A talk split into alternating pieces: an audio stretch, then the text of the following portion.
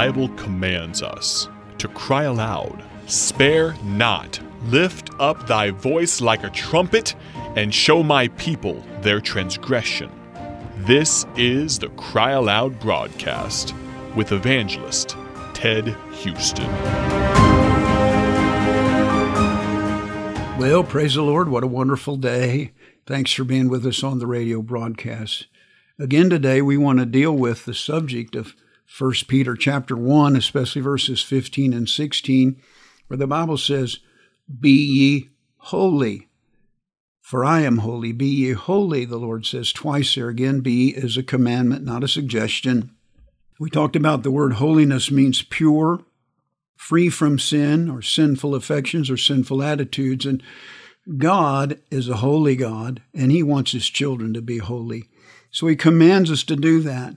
Holiness is something that we have to long for and we have to labor for. Holiness is not natural to us. The natural man is sinful. The Bible says, even the natural man receiveth not the things of the Spirit of God, for their foolishness unto him, for they are spiritually discerned. But if you're saved, you understand God's holiness. You understand that He wants us to be holy.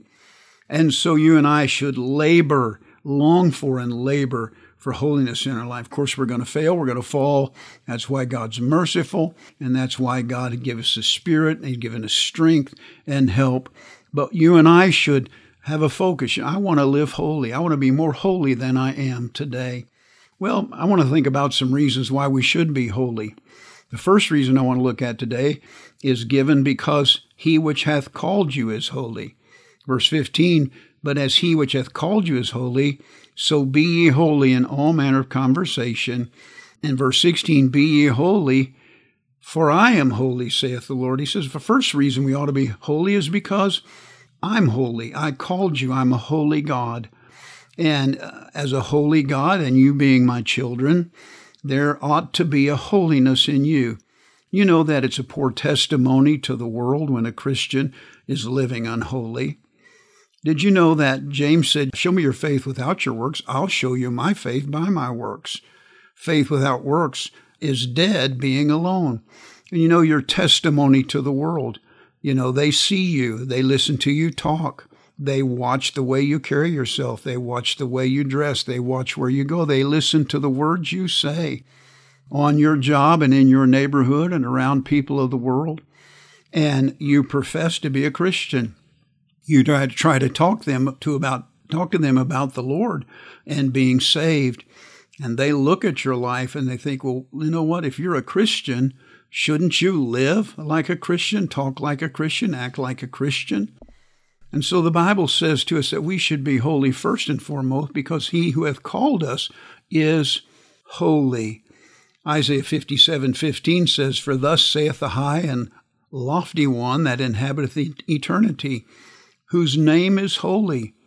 I dwell in the high and holy place with him also that is of a contrite and humble spirit, to revive the spirit of the humble and to revive the heart of the contrite ones.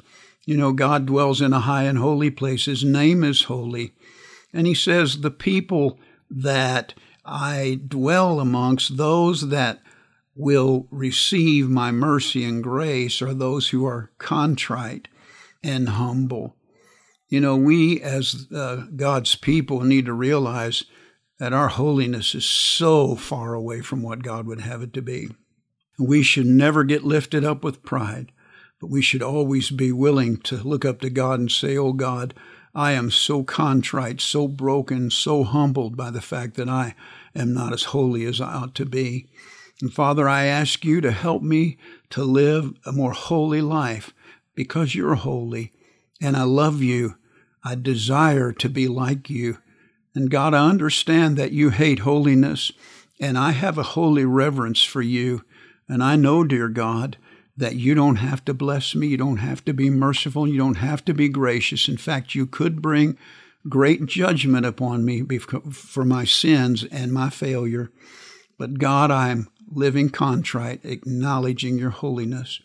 I believe, dear friend, if we live in that state, that we'll begin to labor and work more on our holiness. God bless you for listening today. I hope that that stirs a desire for holiness in your heart. Thank you for listening to the Cry Aloud broadcast with evangelist Ted Houston, produced by Bible Tracts Incorporated of Bloomington, Illinois. Visit BibleTractsinc.org for more information.